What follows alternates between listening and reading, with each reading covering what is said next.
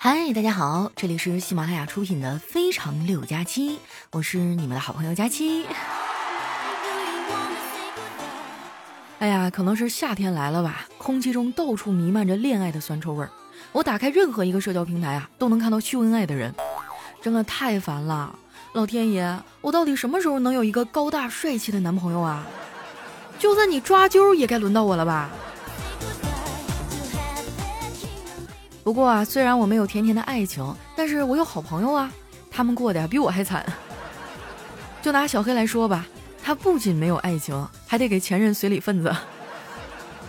不过呢，这也不是他第一次啊去参加前任的婚礼了。之前呢，我就陪他去过一次。到那之后啊，是新郎接待的他，这俩人啊在那尬聊了半天。最后呢，新郎终于忍不住问：“嗯，你是新娘那边的客人吗？”小黑说：“算是吧，我主要是来看你的。”我以前呢追过你老婆啊，后来分开了。他说了，宁愿嫁给狗都不会嫁给我。说完啊，小黑拉着我就走了啊，留着新郎一个人在风中凌乱。那一次呢，小黑算是扬眉吐气了一把。不过话说回来啊，我要是他前女友，我也不能嫁给他呀。小黑这个人呢，哪儿都好啊，就是这个嘴太毒了，太不会说话。好几个女孩啊，都是因为这个跟他分手的。于是啊，就痛定思痛啊，他开始学起了土味情话。有一次呢，正好被我给撞见了，哇，简直把我恶心的啊，隔夜饭差点没呕出来。他是这么说的：“宝儿，别再问我你辣不辣了，光是看你一眼啊，我都要进最好的肛肠科医院。”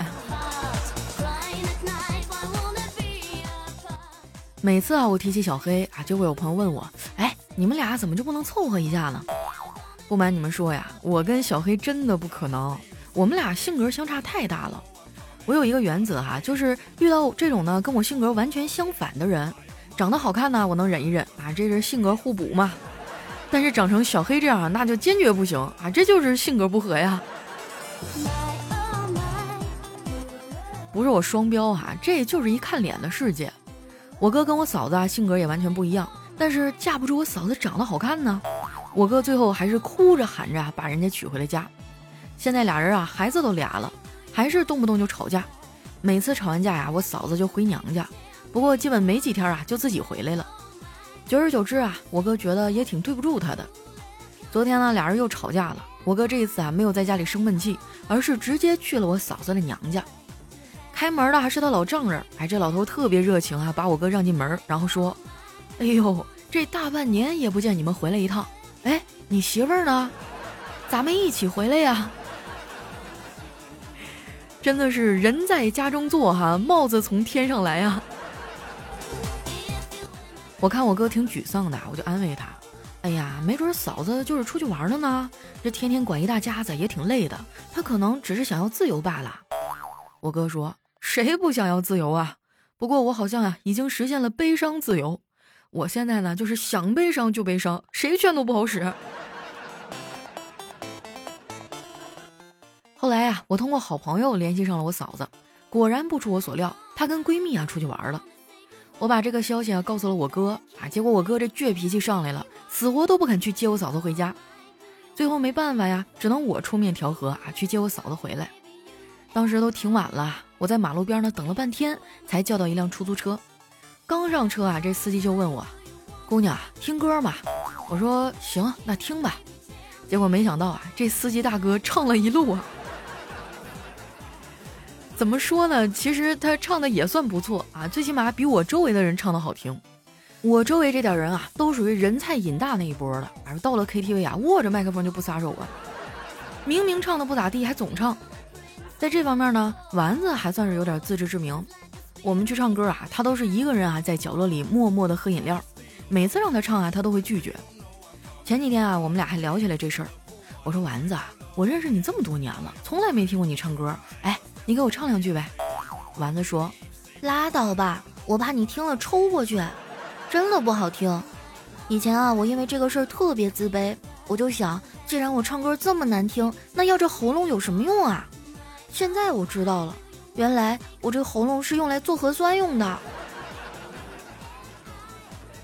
他这么说呀，好像也没毛病啊。总听节目的朋友应该知道，丸子的脑回路呢跟普通人就不太一样啊。他总是能找到一个特别新奇的角度。我记得之前有一次哈，我去上班，穿了一双新买的高跟鞋，当时丸子啊恰好来找我说话，哎，我就故意抬起腿，把鞋呢伸到他眼前晃了晃，他好像突然领悟到了什么似的，说：“呀，佳琪姐，你周末去哪玩了呀？你看这脚背都晒黑了。”哎，我就知道啊。不过有的时候呢，丸子也挺暖心的。之前我们俩带着小辉和妮妮出去玩，路上呢碰到两辆大卡车相撞，哇，那个场面啊特别惨烈，就直冒黑烟啊。妮妮也不知道发生了什么呀，就问我：“姑姑，大卡车怎么了？”那个场面呢太暴力了，我一时间呢也不知道该怎么解释。这时候呢，旁边的丸子啊就接话了：“嗯，就是这俩变形金刚啊有点累了，坐下来抽根烟。”然后这俩孩子就信了，丸子这么说呀，虽然有失真实啊，但是最起码俩孩子晚上不会做噩梦啊，这就够了。你们别看啊，我平时总是吐槽小辉和妮妮，其实我还是很爱他们的。平时呢，我也会给他们买零食啊，有空了我还陪他们玩儿。这两天呢，我就在网上哈学了一个用旋转哈判断生鸡蛋还是熟鸡蛋的方法，我就想把这个啊交给小辉儿。于是呢，我就拿出来两个鸡蛋递给他，然后问：“宝贝啊。”你知道哪个是熟鸡蛋吗？小辉儿啊，举起右手说：“这个。”我当时就惊了，没想到他一下就猜对了。然后我就问他：“你是怎么知道的呀？”小辉儿说：“因为这个摸着热呀。”我们俩正说着呢，妮妮凑了过来，还非要跟我们一块玩。这小辉不让啊，俩人就打起来了，还把生鸡蛋啊碰到地上摔碎了。我有点生气啊，就说了他们两句。这一下可好了，妮妮开始哇哇的哭啊。不过一看呢，就是装的哈，光打雷不下雨，连一滴眼泪都没有。我觉得很好笑啊，我说你哭吧啊，反正你现在你爷爷没回来，你想告状都没地方告。没想到啊，这小丫头立马就不哭了，说：“那我还是等爷爷回来再哭吧。”这孩子啊也太精了，他知道我惹不起我爸。都说隔辈儿亲啊，这话一点都没有错。我小的时候呢，我爸的脾气可暴躁了，我跟我哥呢隔三差五啊就得挨顿揍。我妈就好很多，大部分时候呢，她都会先给我们讲道理啊。如果我们认错态度不好呢，她再揍我们。我的记忆当中啊，只有一次，我妈是没讲道理直接揍的。那一次呢，我考试没有考好啊，考了一个倒数第一。我妈看完成绩单啊，气得伸手就要打我。我当时脑子一热啊，就把手伸出去跟他击了个掌。哇天，那一天我被揍的呀，一个礼拜都没下来床。我当时就想啊，如果我会武功，我妈肯定就不敢打我了。于是呢，伤好之后啊，我就开始到处寻找会武功的人。结果啊，还真让我找到一位练铁砂掌的大师。不过呢，我求了半天啊，他都没有收我。说起这位大师呢，真的挺牛的。上世纪七十年代啊，他就练成了铁砂掌。可以徒手拍断五块砖，还能凌空碎砖啊！哇去，真的威风的不得了。后来呢，到了八十年代啊，他就只能拍断三块砖了。到了九十年代呢，只能一块砖一块砖的拍断了。他一直啊就非常的困惑哈，以为是自己的功力退步了。后来才知道，原来是烧砖的配方改了。不过呀，大师这一生啊，也算是潇洒自如了。哎，我特别羡慕他。我这一辈子呢就很苍白，基本上啊都可以用 A A B C 类的词语来形容。比如说哈，出生呢是咕咕坠地，成长呢是遥遥无期，上学啊是昏昏欲睡，上班呢是格格不入，将来到了中年啊估计会夸夸其谈啊。我这一生的财富呢是空空如也，就等几十年以后啊熬死了，然后是翩翩起舞。别人呢都是上帝啊，虽然给他关上了一扇门啊，但是好歹也会给开扇窗。我可好，都给我关上了不说，还都拿胶带给我封上了。丸子还安慰我呢，他说：“佳琪姐不要沮丧，如果上帝关上了你的门，还关了你的窗，那可能是上帝要开空调了吧。”丸子这个心是真大哈，啥事儿都不往心里去。之前呢有一次他犯了错啊，把领导气够呛，他还是一副无所谓的样子。领导呢，可能实在是压不住火了，就冲他吼：“一天天吊儿郎当的，你到底是为了谁在工作呀？”丸子回答说：“当然是为了房东啦。”不过呢，丸子也有克星，那个人啊就是小黑。之前他减肥啊，连着吃了一个礼拜的水煮鸡胸肉，瘦了四斤，可把他给高兴坏了，逮着谁啊就跟谁显摆。那天呢，小黑出去见客户，回来啊就被丸子一把拉住，就见他激动的跟小黑说：“黑哥，黑哥，我瘦了四斤。”小黑啊看了看丸子啊着急忙慌的样子，拍了拍他的肩膀，安慰他说：“哎呀，你别担心啊，看不出来。”这话说的也太扎心了。丸子呢，因为小黑的这句话，开始报复性的大吃大喝了。很快呀，那四斤肉就长回来了。我觉得丸子啊，主要的问题呢是减肥的方法不对，不好操作，也不容易坚持。像我哈，保持身材的秘诀就简单多了，那就是多吃。只要多吃，哎，我就能保持肥胖。实不相瞒啊，我会定期的去网购啊，囤一些零食。说实话，这也是一笔不小的开销啊。但是每次网购之前呢，我都会先打开返利公众号丸子幺五零，按照它的流程下单，这样呢，我就能拿到返利和优惠了。如果说你也喜欢网购啊，赶紧关注一下我的返利公众号啊，名字叫丸子幺五零啊，像什么淘宝、京东、拼多多呀，乱七八糟各种地方你都可以试一试，包括你打车呀，是吧？还有这个加油啊，都能领到优惠券。就是丸子这俩汉字呢，加上数字一百五哈，老听众都懂。啊，就是你每一次下单呢，其实也非常简单啊。你复制好这个宝贝的链接，发送给公众号，然后呢，它会弹回来一个链接给你。你点进去下单呢，店铺还是这店铺啊，东西还是这东西，售后啊什么都没变啊，但是它就是能省钱。啊，没关注的朋友抓紧时间去搜索一下啊，丸子幺五零啊，覆盖到你生活的方方面面啊，让你成为一个勤俭持家的小能手。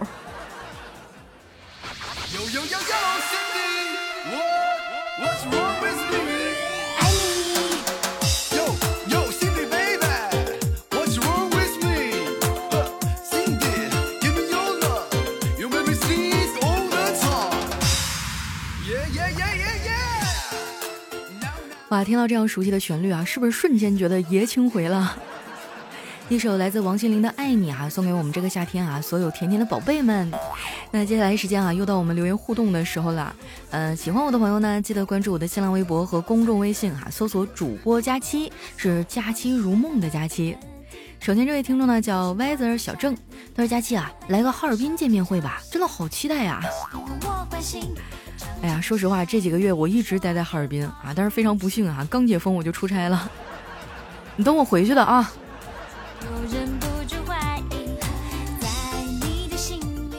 下面呢叫倒立的香烟，他说七八年了，最开始呢还是在苹果播客推荐里面啊听了你的节目，那个时候呢还不知道喜马拉雅，已经习惯了你的声音陪我睡，每期啊都是点赞和收藏，但就是留言很少。我是默默的、悄悄的爱着你，佳琪啊，这个算表白吗？快点读我。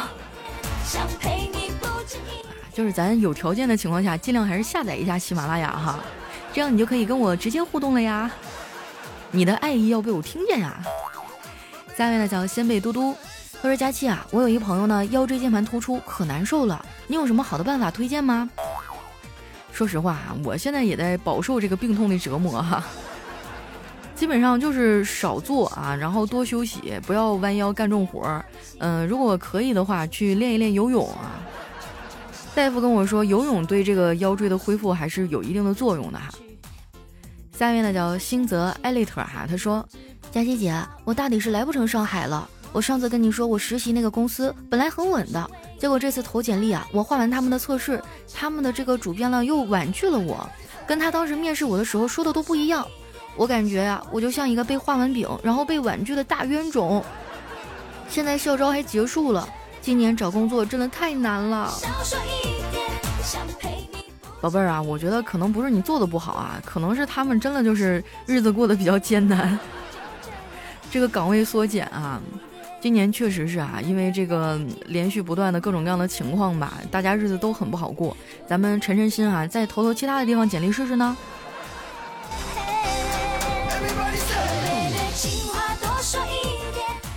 下面呢叫 Sweet 啊，他说前段时间住院，还特意带了本书，打算去医院看，结果啊，直到出院都没有从包里拿出来过。要我说呀，什么住院呐，或者是长途开车呀、旅行啊，最好的什么啊，不是看书，而是听节目呀。它既不占用你的双手，也不占用你的眼睛，然后还能哄得你开开心心、乐乐呵呵的，是不是非常的划算呢？关键是免费，书你还得买。我们节目不花钱，哎。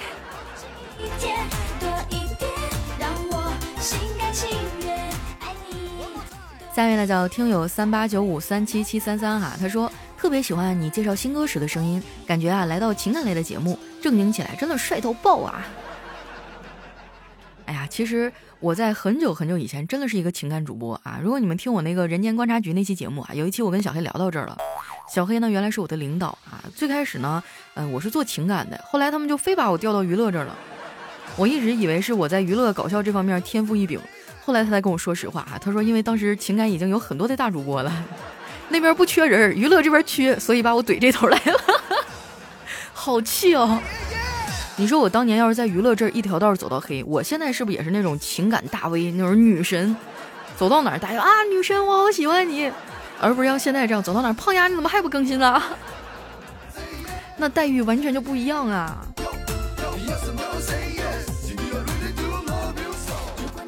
下一位呢叫七五 C P A S A Y D E W 啊，我建议大家以后不要起这种，就是它又不是个单词，然后还一串字母念起来特别容易出错的名字，好吗？你这是在为难我胖虎啊！他说一四年第一次听啊，那个时候呢我还是个二十三的小伙子，中间呢断听了好几年，现在听啊感觉好熟悉，这个这些年啊发生的事儿一下子全部都涌回脑海里了。哇，一四年到现在已经。八年了，我还是曾经那个少年，没有一丝丝改变哈。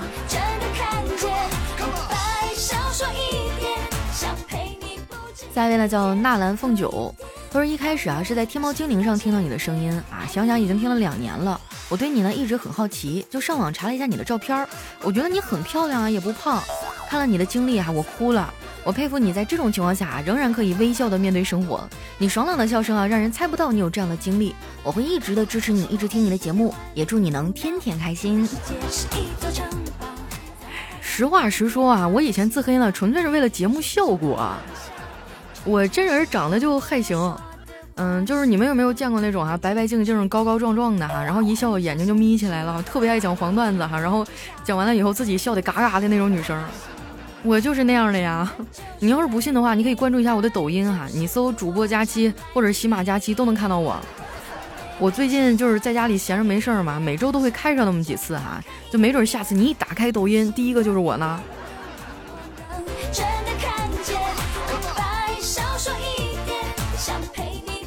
下面呢叫佳期的猴头菇，他说《清明》这首歌呢，让我想起了另外一首歌，叫《太想念》。十七八岁的时候，春风得意马蹄疾，不信人间有别离。三十以后才明白啊，不是忘不了某人，是忘不了或者怀念那段美好的时光而已。哎呀，你这一看这就有故事啊！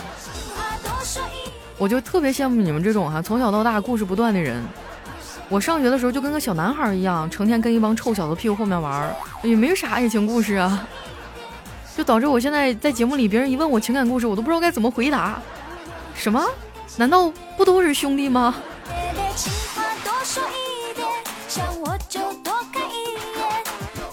下一位呢叫不爱你不等于不要命。他说马良啊用笔画了十个太阳，后羿看到呢便背起弓啊去射日，威力过猛啊一不小心射破了天。女娲娘娘赶忙拿出法宝天使啊去补天。此刻呢天上就只剩下一个太阳了，夸父呢就一路追着太阳，结果身体啊变成两座大山挡在了愚公家的门口。愚公看着门前的大山啊，号召他的子孙去移山。移走之后呢，山里突然蹦出了一个蝎子精和蛇精。正巧这时候呢，愚公家院子里啊种了七个葫芦，变成了七个葫芦娃，把蛇精和蝎子精都打跑了。七个葫芦娃呢，最后都选择了隐居啊。由于身高的问题，被白雪公主当成了七个小矮人啊，就躲到他们家。可还是不小心吃了恶毒皇后的毒苹果，咬了一口呢，就昏睡过去了。剩下的苹果呢，被扔出窗外。正巧啊，乔布斯在散步，被咬过的苹果砸中，然后呢，就突发灵感。创造了苹果手机，我的天哪，居然都连上了！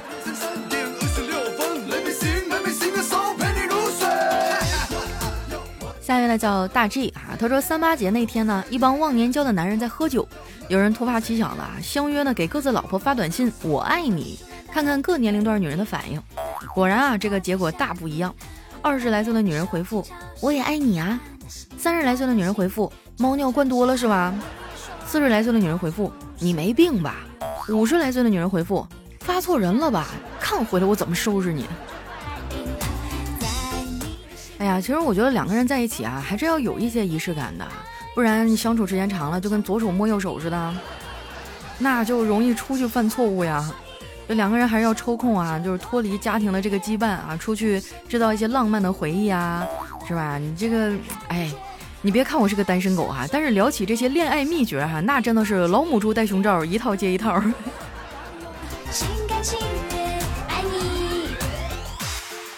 下面呢叫马冬梅。她说：“白雪公主啊，逃出了王宫，来到森林，看到一间小木屋，里面排列着七张小小的床。白雪公主呢，就躺下睡着了。傍晚啊，七个小人回来了。白雪公主说：‘你们就是我命中的七个小矮人吧？’啊，这七个人面面相觑，然后说：‘你走错地方了，我们是金刚葫芦娃。’我的妈呀，这是 call back 吗？和上面呼应上了。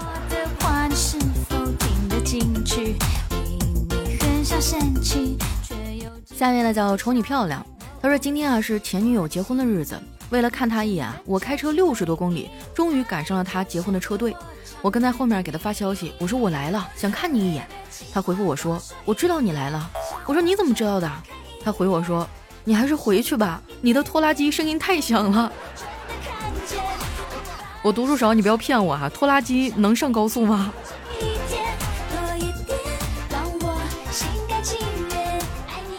下面呢叫逍遥逍遥，他说男人啊就像蓝牙，你在身边呢它就处于连接状态，但你一走开啊它就搜寻其他外围设备了。女人呢就像红太狼的狼牙，他们可以看到所有的猎物啊，但是却会选择最好的一个灰太狼。那可不一定啊，女人也可以像蓝牙一样啊。谁看到那种帅气的小鲜肉不淌哈喇子呀？反正我是控制不住哈，只不过是因为爱呢，我们选择了为了对方去约束自己。我记得以前我看过一本书啊，叫《自私的基因》啊，里面有一段话，具体怎么说我忘了啊。大概意思呢，就是说，嗯，像新人结婚啊，去说什么啊，无论贫穷富贵、健康疾病啊，我都什么永远爱你这种，这其实它是违背生物学的啊。他更应该摸着自己的心说，我将违背我的天性，忤逆我的本能，永远爱你。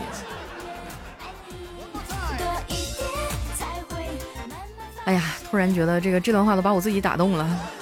我这一天看的都是些什么闲书啊！下一位呢叫小唐糖炒栗子哈，他说昨晚呢突然收到一条陌生短信，明天我就要走了，或许以后再也见不到你了，好好照顾自己，一个默默喜欢你的人。我当时就懵了，难道有妹子暗恋我？我就赶紧回复，能告诉我你是谁吗？对方回复没有什么必要了，再见吧。我赶紧打电话过去啊，却发现停机了，于是呢我就迅速的往那号码上充了五十块钱话费。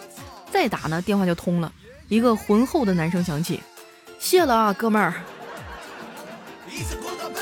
天哪，这套路真是让人防不胜防啊！这大哥一晚上得收获好几百块钱话费吧？